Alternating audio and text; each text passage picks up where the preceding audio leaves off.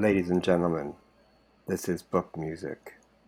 I am Tosh, And I'm Kimley.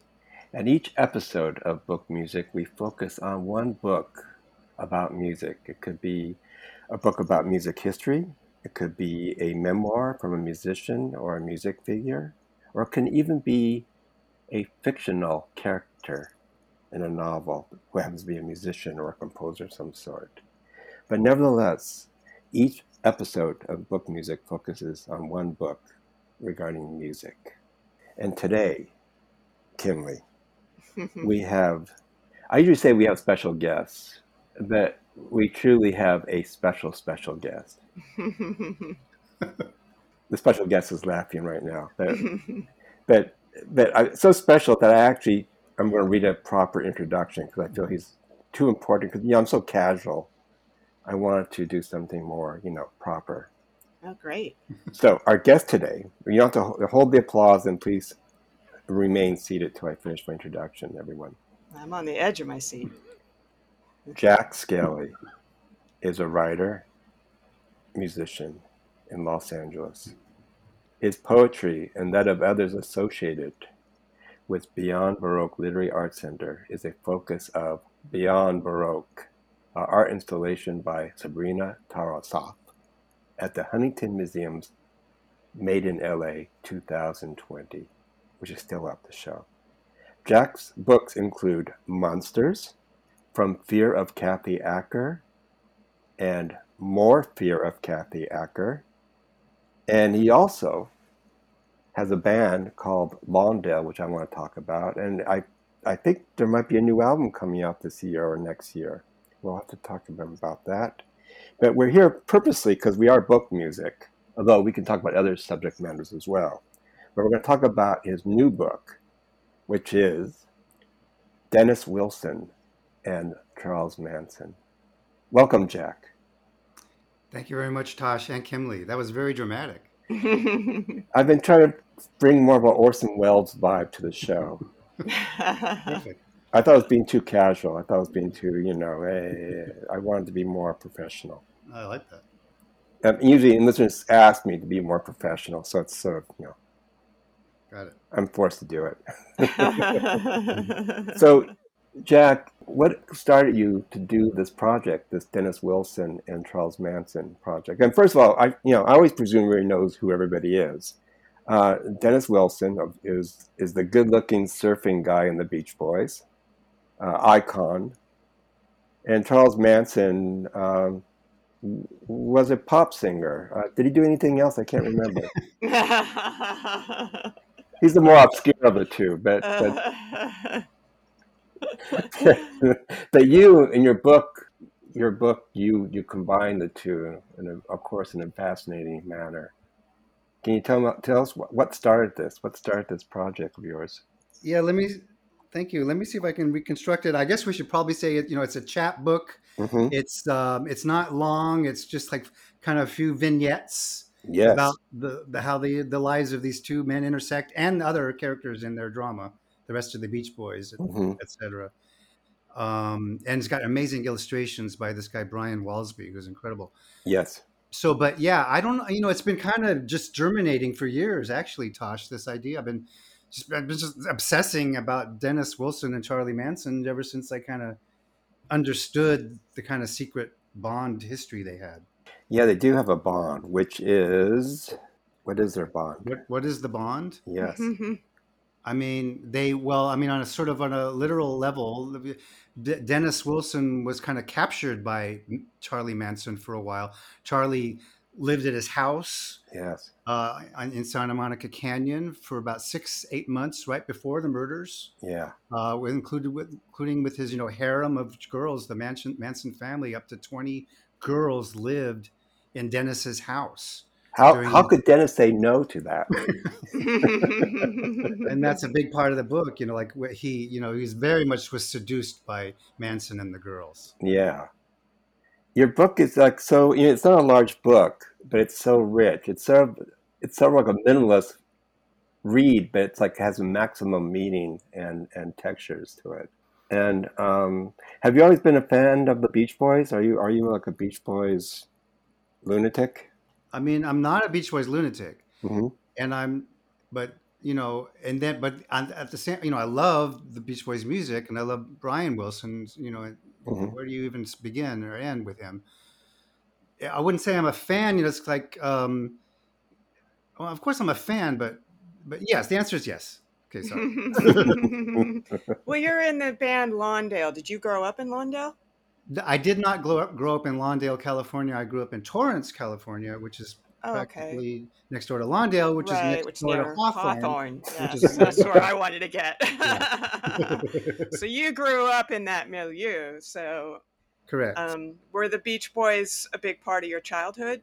I mean, not yes and no. I mean, I, you know, it's um my cousins lived in Hawthorne, my direct cousins, so they were literally neighbors. The, Oh. the Beach Boys are li- were literally neighbors of of anybody who grew up in Southern California at that time. Right. So that kind of robs some of the mystique from them. Maybe you know. hmm Uh, they were just guys, just another beach going guys, you know. Not that I knew them, I didn't know them personally.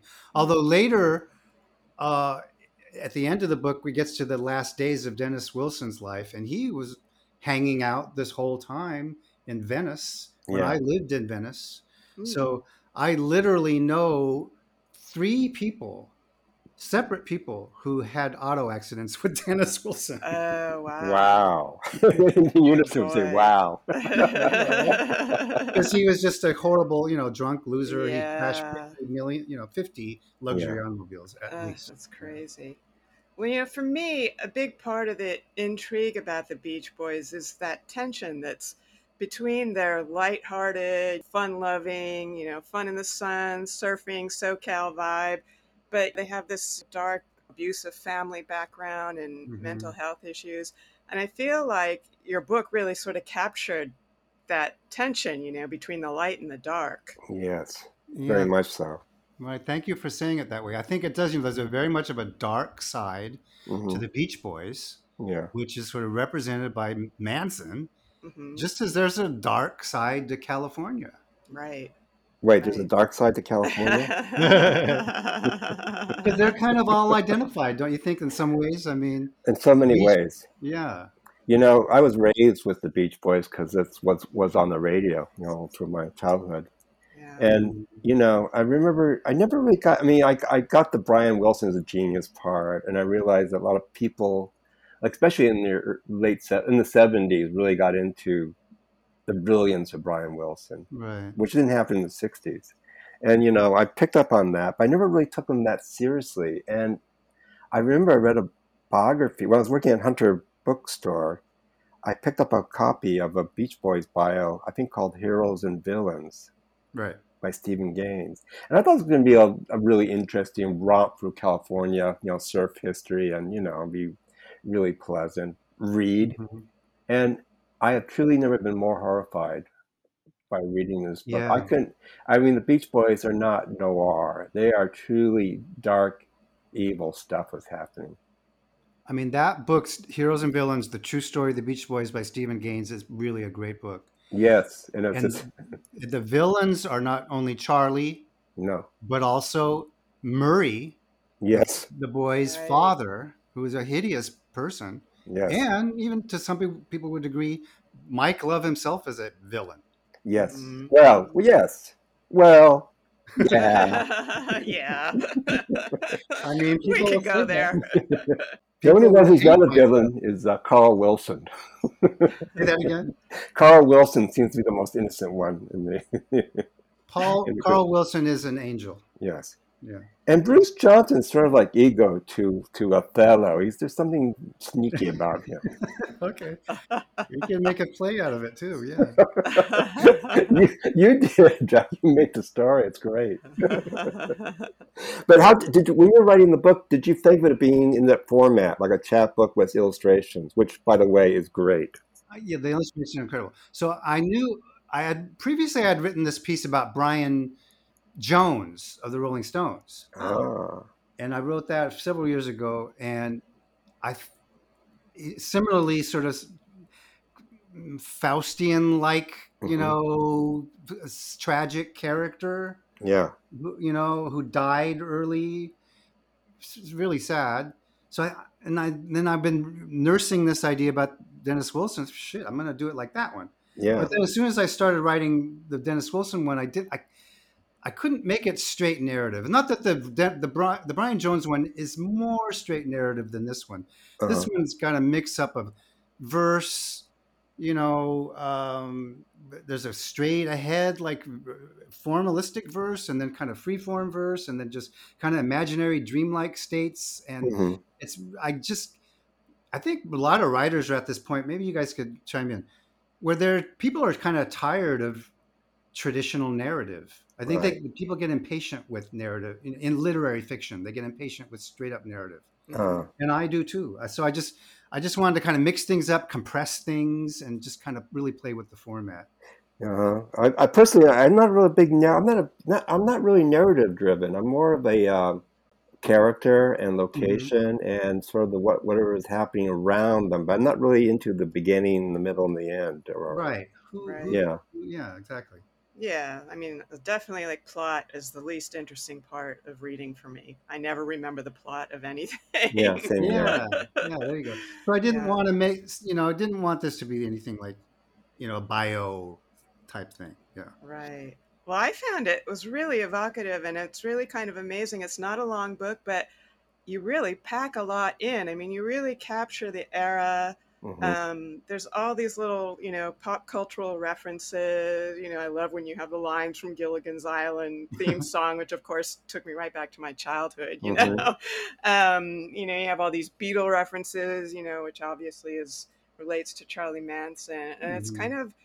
I mean, I kind of wonder, like, it's it's not a long book, and I'm like, I wonder how long it took him to write this because it's so like every word is so carefully chosen. Does it take you a long time to to write? Like, do you sit and like really, or does it? Are you one of those people who can just do it quickly?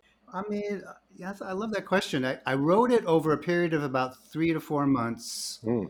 like from uh, mm, December through March or something. December Mhm. through maybe about three months up to February, and then I hacked away at it forever. You know, finessed it. and Sure. stuff.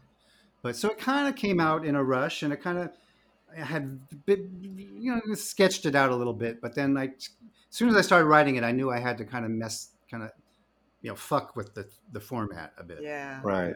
As a Californian, um, how how do you feel about Charles Manson, the culture, like as a as a mythology or as a as, as a fellow Californian? How do you how how do you feel about Dennis and Charles?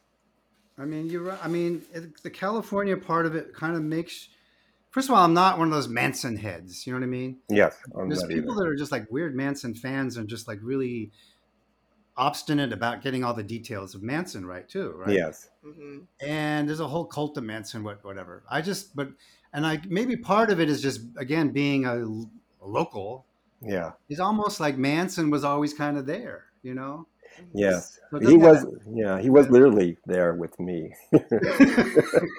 Because I Did was you ever meet raised. him? Uh, no, but you know, I lived in Topanga Canyon. Okay. This is very strange. Sometimes, Jack, we talk about how things we have so many things in common, and this it's just one Right. big chain. Right. Well, today is one of those days with you, uh, as it was last time. And uh, man, I lived, I was raised in Topanga Canyon in the '60s, and Manson was there. And the first killing, I think, was Gary Hinman. That's his name Yeah. was killed in Topanga Canyon. And you know, my dad didn't know Charlie, but he had seen him around. I mean, Right. somebody was always in the corner of some party or something like that. Right. And he once picked him up hitchhiking. Okay. Um, and and so there was that. And then and then when uh, then the, with the Sharon Tate um, murders Mhm. took place, I know so many people who was going to go to that house that night to the party. Right. So it's almost like an urban legend. I mean, like some people say, "Oh, I was invited." You know, people that generation they said, Right. "I was going to supposed to go there, but I didn't," or you know, "I missed my ride." You know, whatever. That they're all going to go there, hmm and and yeah, it's a it's a very strange. Yeah, Manson has a huge presence in in in a Cal- in, in my generation or my life. And again, I'm not a Manson head either. In fact, Charles Manson's not that interesting to me as a Yeah. human being. But what is interesting is people really feeding on that imagery. you know, of that of that time, like a horror, like a like a, it's like reliving a horror story, a real horror story. And- But yeah, I guess that's part of it. Yeah. yeah, Yeah, I mean, it's interesting because there's obviously been a lot of cult leaders who've done all these horrible things, but he's one that seems to still really occupy the cultural zeitgeist. I mean, I'm sure the Tarantino movie has kind of, you know, brought it back to the forefront, but I mean, he was Mhm. really still somebody that people were so fascinated. I mean, I think maybe part of it was that Manson did somehow ingratiate himself into the pop culture world, you know, and Right. and we all sort of wonder like how did this creepy little guy you know like why was he friends with dennis wilson you know and Yeah. how did he have all these beautiful women you know worshiping him when he, he seems like uh, when you see photos of him he just seems so creepy and you're wondering like why was anybody following this man it's it's uh perplexing to say the least yeah, yeah. There is a sort of a lot of just unexplainability about Manson that you know, is, and it go the, the link the linking with the pop culture. It just keeps reverberating, right? Like you mentioned the Tarantino movie, it overlaps quite a bit with the whole Dennis Wilson story, even though Dennis Wilson's not in there. yeah, Uh, It's kind of like a mythologizing of Dennis Wilson's story, and so not in any literal way right but yeah, it just keeps echoing this Manson thing, and and then the fact that the Beach, both the Beach Boys and the Beatles music has lasted, has endured. yeah, It's, it's great music means that kind of the Manson's weird, perverse connection to those things endured. Mm, yeah, Yeah. that's interesting. Yeah, I never thought about that. That's true. Huh. And actually, the Beach Boys recorded a Manson song, right? They did. They recorded a Manson song called "Cease to Exist." Yes. This is famous Manson lore. I'll probably get it wrong. Uh-huh. cease to exist what they they renamed which dennis renamed or whatever the beach boys did record it Yes. dennis brought it in to this you know because charlie had been living at dennis's house and that was kind of like the deal sort of was hey dennis you're gonna get you know the beach i'm gonna you're gonna make me famous you know and here's more, some of my songs and one of them they chose dennis chose is called cease to exist which they changed to never Ner- learn not to love which is you know it's out there you can listen to it now it's like it's kind of a weird song I heard it 10 minutes ago. okay yeah Oh, where'd you find it? Like on YouTube? Yes. Uh-huh. Okay. And I Yeah. played I played it against the Charles Manson original. yeah And it's it's actually a very kind of um, yeah, it's really interesting, you know, because Manson has he obviously has talent, like music talent. I mean, oh, can, there's original recordings of Manson? yes. Oh, I didn't realize that. Wow. yeah Kimley join the cult. What are you? I know. do? I'm not. I'm not. Yeah. I'm more. Fa- I'm fascinated by the idea, but yeah, I'm not a Manson head. at Come to the dark side, Kimley. Get closer. closer closer that's a line from the song exactly. I actually use that in the book too Yes, you do. You did. Yeah. I caught that right away. There you go. but um, but yeah, it's it's interesting. You know, when you get down to it, just another guy who just wanted looking for showbiz connections, and you know, he just Mhm. attached himself like a leech to somebody famous. right You know, so hopefully that he'll get his way and become a star. Right that's interesting too he's just another one of these kind of wannabe hangers on Mhm. but he just happened to have been responsible for the deaths of many people Yes. Oh. Now, what made you decide to turn this into a graphic novel? Why did Mhm. you decide to add illustrations? Was that always the plan, or did you decide to do Mm, that? Yeah, after you no, I was it? I, w- I was almost done writing, you know, this chapbook when I stumbled upon this artist Brian Walsby on Instagram. Oh, wow. Well, yeah, I mean, you should check it out. He's really good. Mhm. And he had actually I, I saw the first thing I saw by him was the an illust he does these like comic book style sort of, right? Right. And he had mocked up this comic book called Helter Skelter. Oh, Oh. wow. Okay. And it's like shows Manson, a giant Manson, dangling the five, six Beach Boys in his fingers. oh my. Ooh, Like wow. they're all small. It's a great illustration. Oh, wow. it's really good. So I, I immediately contacted Brian Walsby, and he immediately said, "Yes, I'll do it." Great. Oh, kindred Yeah. spirit. Now, how much direction did you give him? Because, like, I love Like there's uh, one part where you say uh, you're talking about Dennis getting his his kid, and he says he footballed Gage under his arm. I loved how you used football as a verb, and then the illustration is so perfect. You know, Yeah. that he's got he's got the kid under his arm like a football. so I was wondering, like, how much direction did you give the illustrator, or did you just send him the book and let him go wild? I, I sent him the book, and then I gave him direction. I, I, I Uh-huh. ga- actually gave him a lot of direction, Oh, good. and. I, I even sent him like, you know, lots of photos too. Oh, okay. Like the picture, there's an image of um, Susan Atkins, who's sexy Sadie. hmm Mm, You know, uh, you know, there's a, it's the first illustration after the Yeah. cover. right. She's just about to give Dennis Wilson a blowjob. right. And Charlie Manson's right there too. So that picture of Susan Atkins is from a picture you can get online. Uh-huh. Oh, but wow. anyway, yeah, and I told him let's you know definitely put the Hawthorne High.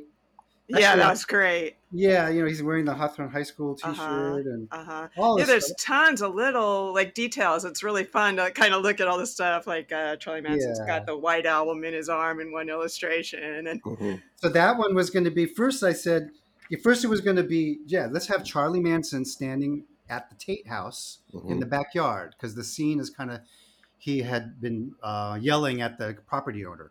Right. It's actually he was actually there several months before the murders the murder night. Uh-huh. Uh, and then I then I realized no, he should be Jesus. So I found this kind of like image of Jesus, like a medieval woodcut type image of Jesus, and instead of the, you know scripture, he's holding the white album. Yes. that was great. so you know uh, the, the the legend is is that uh, Manson was after Terry Melcher, who uh, was a uh, was a remarkable record producer of that time, Mhm. actually, and uh, the son of Doris Day.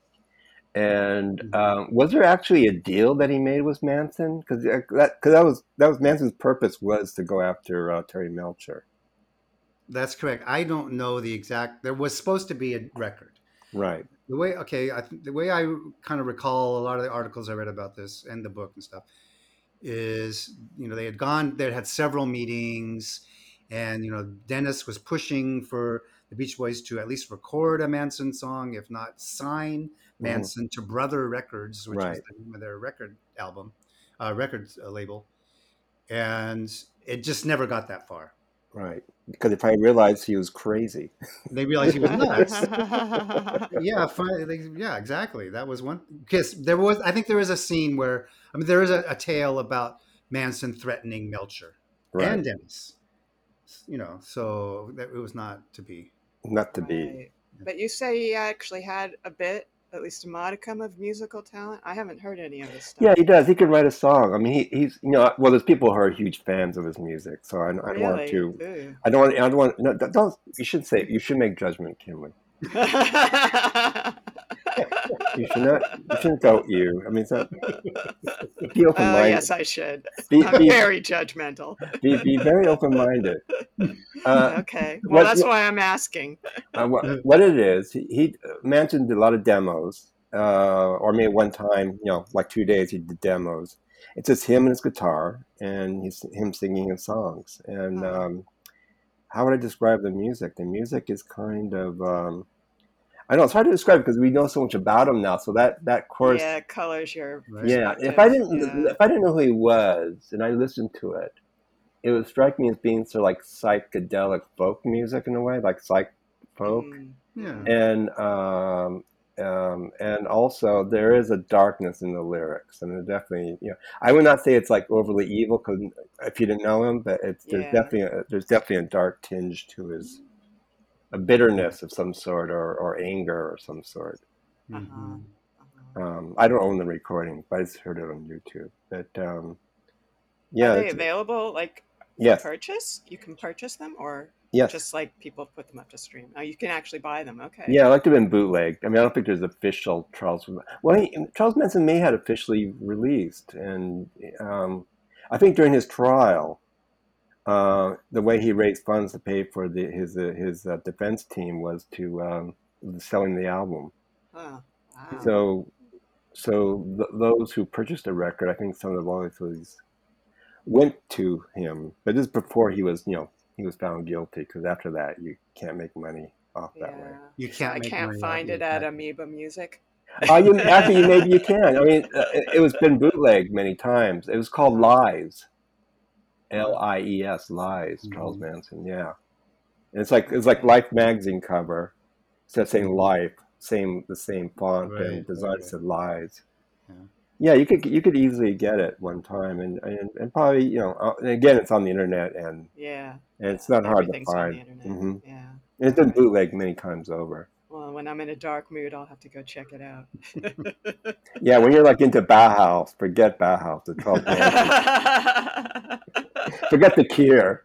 okay. Okay. Even Guns N' Roses did a recording of a Charles the Charles Manson song. Really? Oh. Yeah, but they I think uh, they were forced to take it off the album. It was released, and I think Geffen um, forced them to Hmm. remove that song. I have so much knowledge that's really Yeah, yeah, I think you, I think uh, among the three of us, you seem to be the Manson expert. well, you know, it's the Topanga Canyon connection. There you go. Jack, I really liked in the book you kind of changed the writing style uh, throughout the book, which gives it a really nice energy. Like some of it, sort of, uh, I guess, would I don't know if you'd call it free verse or Uh-huh.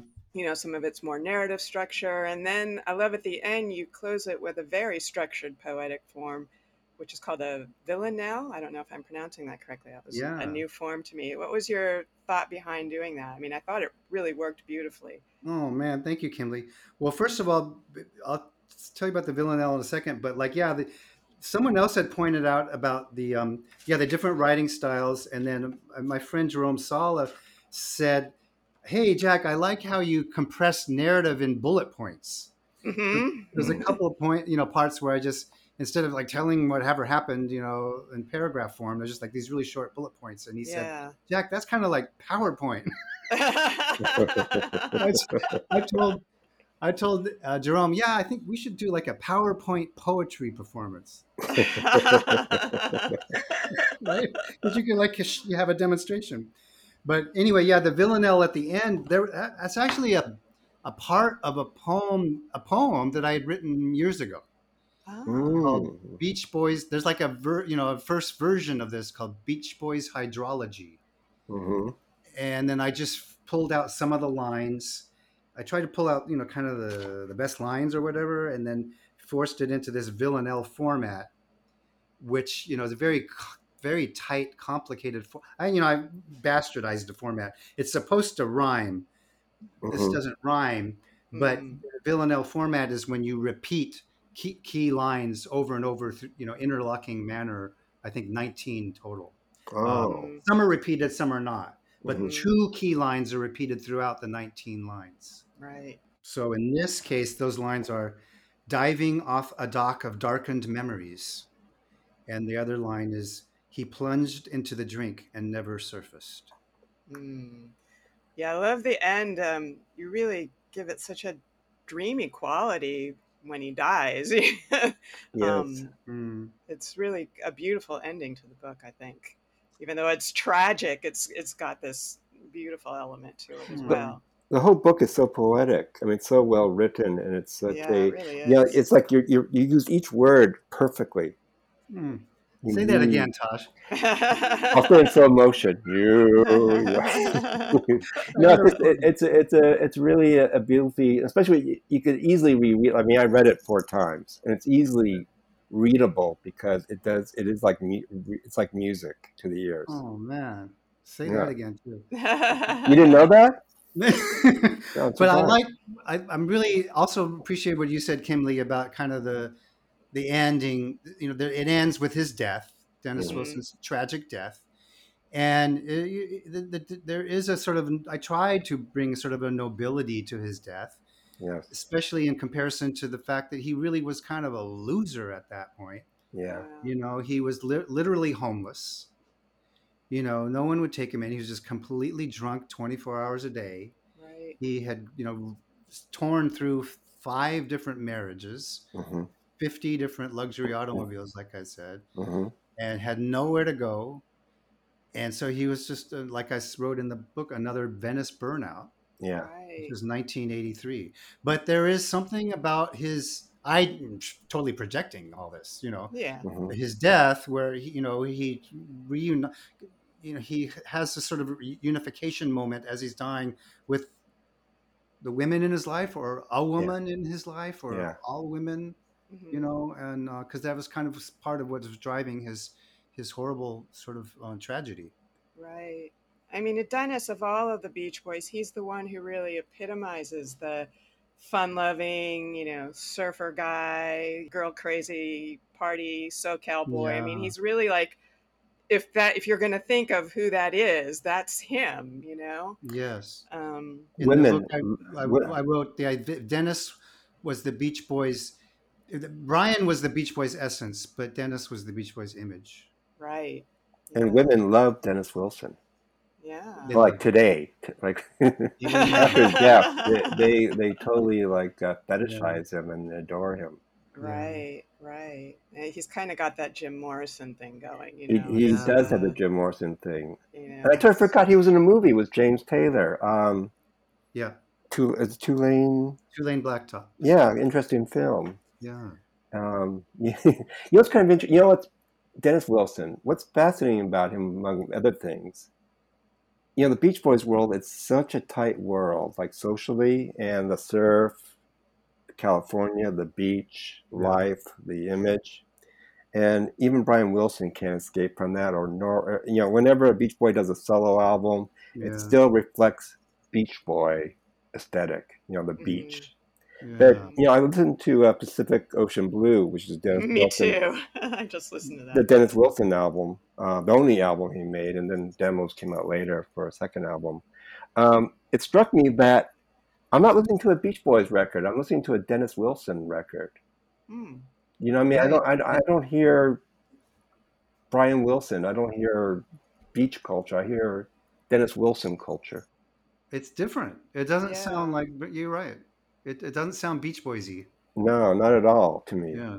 and that's it. And and and, and Dennis acting in that movie, um, Two-Lane Blacktop, Blacktop, Two-Lane, yeah, Yes. Uh-huh. um, shows me that he had like a, a strong sense of identity where he went beyond, you know, the beach image or that sort of kitsch beach thing.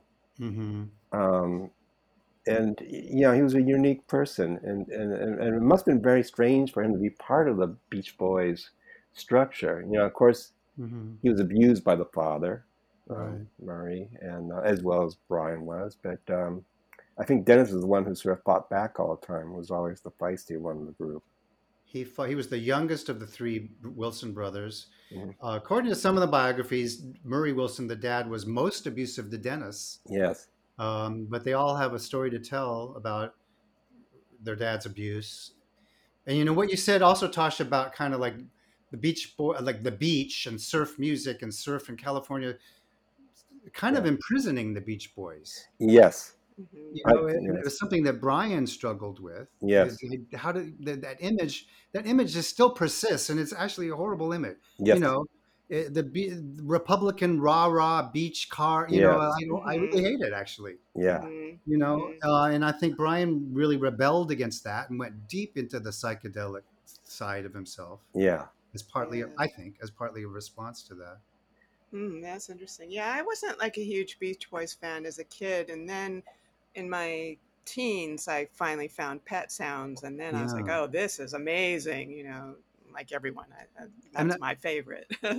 Correct. It's be- Pet Sounds and then Smile, which came Yes. out was kind of the core of their catalog. And I don't mean to disparage the the hit; they're great. Are you kidding? right, right. I wish I'd written "Help Me, Rhonda." Fuck. no know? kidding. Yeah. I never heard "Help Me, Rhonda." Fuck, is that a different version? than Help Me, Rhonda? Right. Was that a different version? That I? Uh, I think you've got a new song there, Jack. Emily, you told me before we started recording I don't have to watch my language. So No. No, No. no, no, not at all.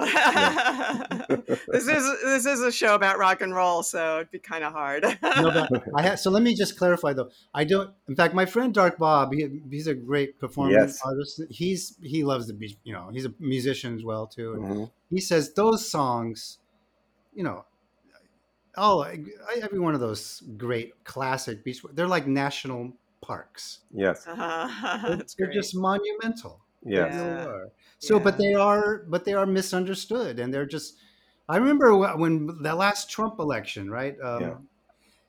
uh, there was something in the LA Times. Oh, the Beach Boys are going to play a uh, benefit concert for the Trump campaign, Yeah. and it wasn't that. the freaking Beach Boys. It was goddamn Mike Love's Yeah. shitty cover band. And you should have seen the letters pour into the Times, you know, or whatever on the Twitter or whatever Yeah. about that Ah, because you know it's, again it's just like that is just that there's the dark side of california for you jeez Yeah. It's very interesting. And Brian Wilson actually and Alan um, Jardine, you know, Mhm. the other Beach Boy, made a press statement against. yes that's yeah. right Yeah. well they had to sue each other over you know many times too Yes, they're very tragic. You know, yeah yeah it's a very sad. Okay, how messed up is this? Speaking of Mike Love, yeah Dennis Wilson and Mike Love, they're cousins, first cousins. right Dennis marries Mike Love's daughter when she was a teenager. right They had a they have a child, yeah which is part of your the part of your narrative. Is that even legal? Is that? I mean, Well, they met they met the way i understand it again i'm not the scholar but yes, he met Dennis Wilson met Mike Love's daughter, um, Sean Marie Love, I think is her name, when Uh-huh. she was 15. uh huh, So this was part of Dennis Wilson's ongoing just attempts to screw Mike Love because they all hated him. They didn't like him. no, They hated Mike Love. They hate Love. So they, exactly, right? but I don't think they got married till she was 18. right, Okay. But then she had a child immediately, or before maybe she tr- became of age. I don't know. Right. So technically, there was probably statutory rape there, but like- yeah. nobody any nobody ever. But even just the it. fact that it was Mike Love, you know what I mean? Yeah, yeah, yeah. No, she was the underage. Interesting part. Yeah, Yeah. yeah, yeah. It was clearly had something to do with Mike Love, and, and In uh, fact, I even also read a story. I didn't put this in the book, but Mhm. um, I'll see if I can remember this. Mike uh, Dennis Wilson also went out with Mike Love's wife. Whoa, Oh, They were having a thing on the side, right? And Oh, get this, boy. sh- they would they this was at a time when uh if I can get this right, she was responsible for the babysitting, right? Mike Love's wife. And so they dropped her off and they had Susan Atkins babysit their kid. oh my God, Oh, creepy. know, The whole thing is like so weird. it is. Now, but this isn't Uh. the mother. He didn't date the mother of Sean. This is a separate, different wife. Yeah, I don't know. Yeah, see, I don't even know which. Because yeah. did he do mother daughter thing? I that would be interesting to know. oh boy. Also, one of his wives he married twice. yes, Right. Right. Yeah. Oh God. He was That's- pretty that's- fucked up. Yeah. Yeah. help me, Rhonda. and what's amazing is you get all of this in your short book. yes, it's like all these details are there. It's really kind of. I I have to say, I was so impressed with how Me you too. got so much in, in Yes. with so few words. I mean, um, PowerPoint really quite poetry, baby. remarkable. Yeah, PowerPoint poetry. Can, can I ask you a question? One of the people you're bringing up is really quite interesting in a very strange way to me, because again, this is sort of things coming together. Um, talk about uh, the new owner of Dennis's old house that Dennis still Oh yeah, goes to, George Hormel Jr. right. Who? Why did you put George Hormel, the character, in? I mean, only because I chose that to be one of the five vignettes. So Uh-huh. at that time, when th- that that vignette is centered around Dennis abducting the little baby of Right. Sean Love, you know, and footballing him under his arm Yes, um, with bottle a bottle of pop off yes, vodka coming out of his coat pocket. Now was that that happened the morning and the, the night he finds himself back at the Sunset Boulevard house right, where he originally lived with the 20 Manson women in Manson. right, So that was he's kind of like going back to this it, this happened. right. He's kind of going back to the scene of the, some of the stuff I made up. So going back to this, you know, the source of kind of a lot of his psychic pain. right. right. It's full circle. So George Hom- Homer was was the uh, the the owner of that of the, the, the at that time he was the owner of that house. Correct. At that time, he owned the house, and the, he was buddies with. He just happened to be buddies with Dennis Wilson, who knew everybody. He had he owned a Village Recorders in Westwood. which Okay, is- this this is sort of interesting. Um, This morning when I woke up, I read either the Guardian or New York Times, and there's a big interview with Leslie Caron, the actress, Uh-huh. okay. and it mentioned that her first husband was George Hormel. Ah. Oh, wow. And I didn't. I didn't think, what is this? Could be possibly the same George Hormel that's in Jack's book. That's so weird. You're right. This keeps happening to you, doesn't it? And it doesn't stop there, Jack. Are you sitting down, Jack? the hits just keep it's on very- coming. Okay, I'm ready. Leslie Caron babysat me. Oh wow, that explains quite a bit. And you'll hear another coincidence. And I think Kimley and I share this, though we may have separate stories. But um, we both worked at Licorice Pizza record store in West LA on Wilshire Boulevard. Oh, And Brian Wilson came in. okay.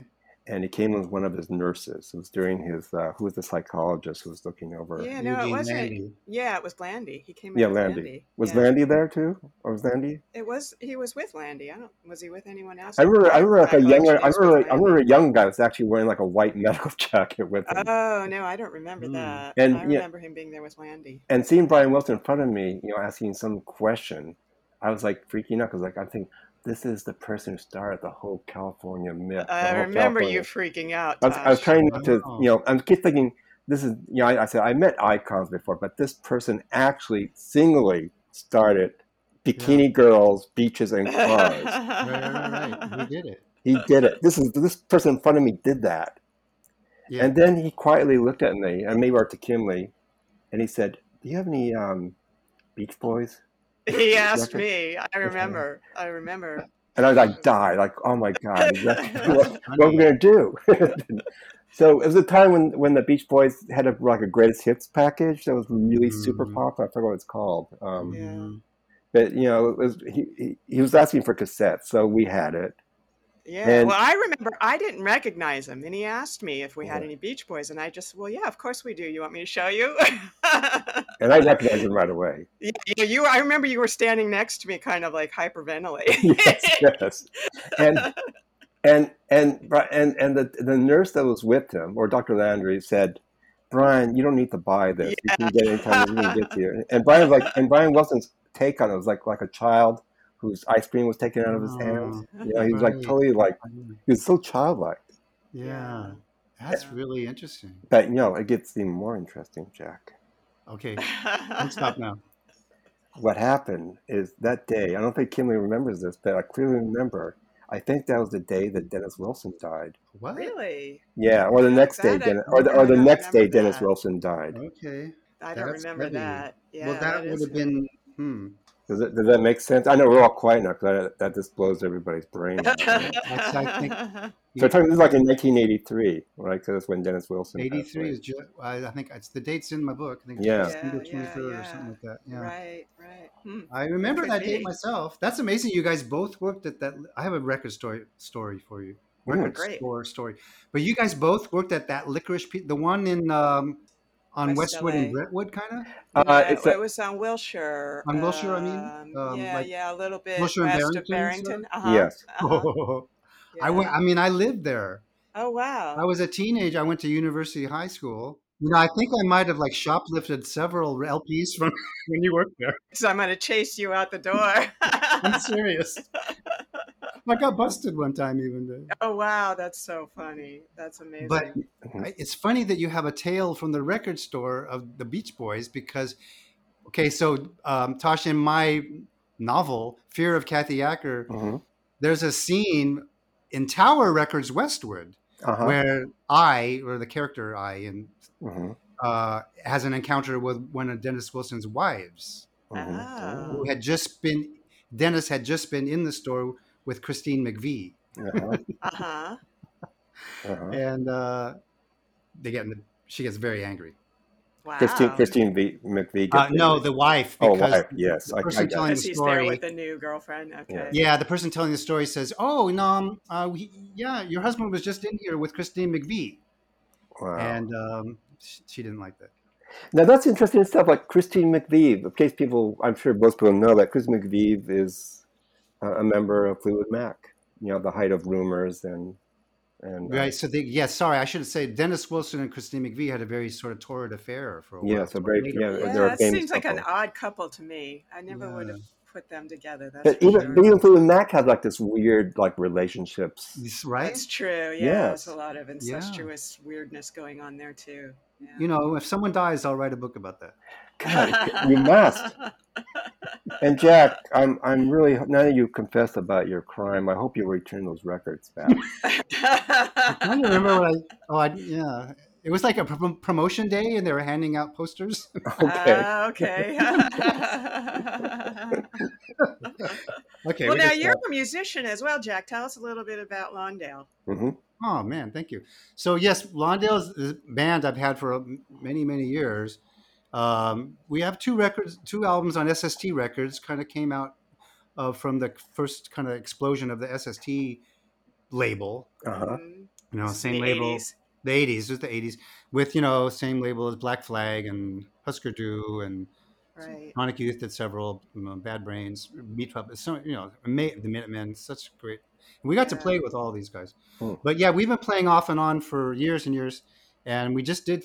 We're just now finishing a new album. I'm really excited about it. Well, six song EP right now.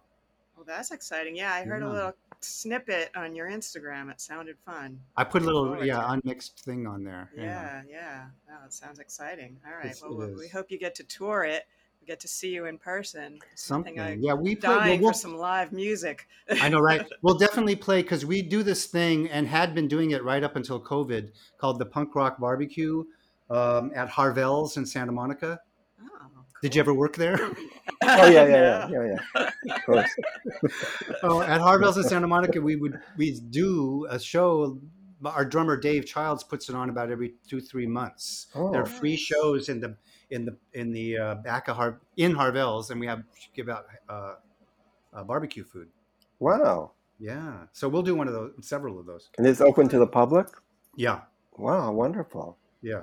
So Jack, you've been like super busy. I mean, you've been like really doing a lot the last twelve months. You're sort of like, yeah, you've been working a lot. I need a vacation. Do you? Yeah, yeah. I don't know. Yeah, I've been very productive. I don't know why. It's just very, you know, I've been really uh, doing the the music is back now, and the Mm. writing. You know, I've been doing it for years and years, but it really kind of ramped up a lot over the last. A lot of it was inspired by that Beyond Baroque exhibit. You know that the we should talk about that because Yeah, a, I was just going to say, deal. why didn't you guys talk about that? Yeah. Well, Jack, well, well, we should we should say what Beyond Baroque is because it's a totally different show with a different audience. We Is have. this how you two first met? Because you've both Yes. known each other for quite some time. We right? have Yeah. we have. Um, I so met, you met through Beyond Baroque? absolutely. Okay. Yeah. So tell tell our listeners about Beyond Baroque. Well, Beyond Baroque Which is is a an lit- amazing. It's a literary arts center in Venice, California, on Lincoln Boulevard, and uh, they've been around since the late '60s, and um, it still exists very strongly. It's still happening. It's a nonprofit organization. And when I met Jack, he was doing. He, Jack, explain what you were doing at Beyond. I think at that time I was the m- music and performance program director or coordinator. yes, and you were doing. You also ran the typesetting. And the typesetting operation was for the small presses. Many small presses have come out of Beyond Baroque. Correct. And you were writing then too, right? You would do readings and stuff as well. Because I saw, I watched the film uh, Fear of Poetry. And I saw You're right. Right. Right. Doing some reading, yeah. And this was at the height of Beyond Baroque's, like things were happening like galore. I mean, you know, publications were coming out. Uh, it was during the whole sort of punk rock thing was happening at the same Mhm. time, and this sort of not the literary side of punk rock, but the spirit of, of doing stuff on your own and putting things out, and and it was a very tight community. And that so it has persisted to this day, like you said, Yeah, that explosive growth of um, uh, creativity. And, and this is rippling through the ages, almost like Manson's murders. yes, Mm. To the point where then this amazing artist Sabrina Tarasoff Mhm. picked up on this scene and was friends with Dennis Cooper, who was the you know sort of the originator of the the gang he called it at Beyond Mhm. World, this group of writers and artists, etc. And she just totally seized on this concept of what was happening at that time and what it represents and what it represents now. You know what it what it says about creativity and sort of the dark side of creativity Mhm. you know, in lots of ways. She's really zooms in, really seizes on these things deeper than I even get at first time. Right. You know? Mhm. And she created a haunted house, a walk, literally a, a walk through haunted house at the Huntington Museum and Library, uh, that is inspired by the Beyond Baroque scene. Of that Right. time. And Beyond Baroque was haunted itself. Still I mean, is. it, Yes. you know, okay, so you've said that before, Yeah. Tosh. Um, I, I I don't know if I've ever told you this that will blow your mind. Okay, I'm I, sitting down. I'm sitting I down. actually witnessed two deaths at Beyond. Oh, Whoa. wow. You want to tell us about it, or is it, or there legal issues? You gotta, you gotta buy my next book. Okay. No, I'm just kidding. So I actually I had an office in the tower, literally in the tower of Beyond Yeah. Baroque, the old Venice City Hall on Venice Boulevard. The two desks were one day I was just sitting there and I heard a a screech and a Oh convertible crashed into a palm tree. Oh Uh, my. And you know they had to get the jaws of death, and that guy was a goner. And then another day, I just was sitting in my office there again up in the tower, and I heard a kind of a popping sound. Oh, And I oh. walked around to the back, looked out the window, in between Beyond Baroque, there's a lawn there, and then there's the fire station Yeah. on Venice Boulevard. Yeah, you know it. And a man had just, you know, pulled out a pistol and just killed himself right there. in Oh front of me. my, suicide.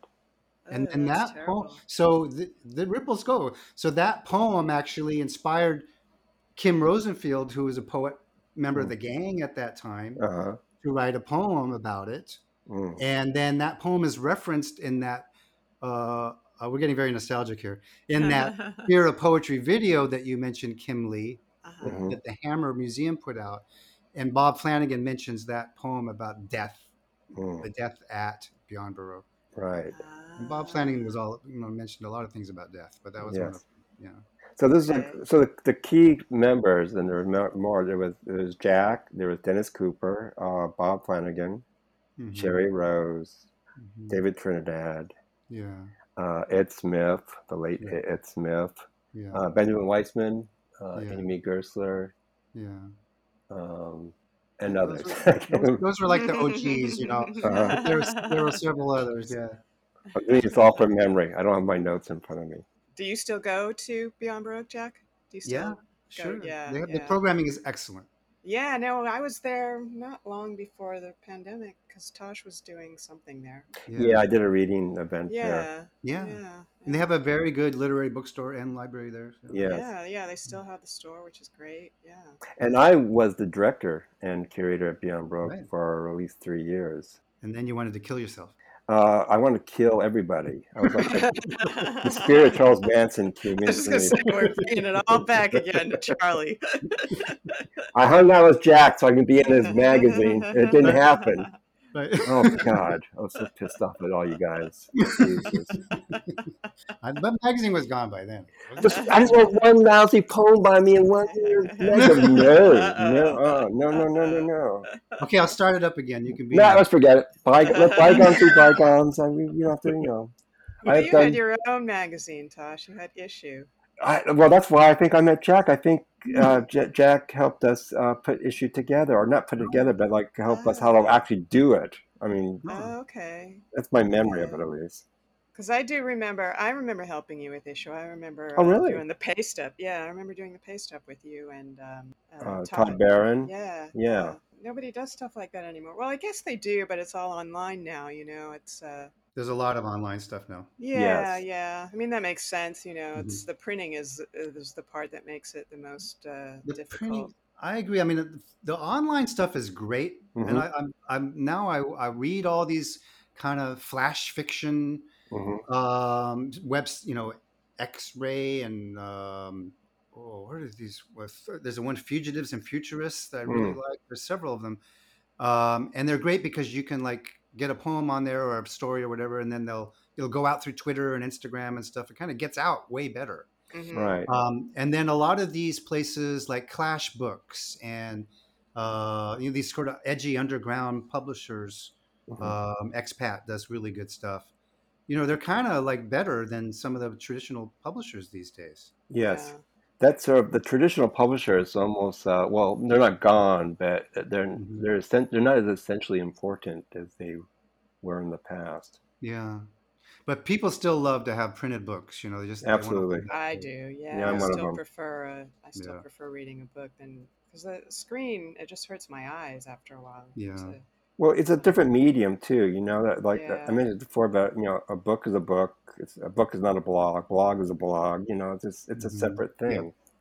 When I write a blog, I never think of it as a book, or you know, when I when I make it into a book, if I do it, I think of it as a bo- you know, it turning into a different medium, like which is you know a book. Mhm.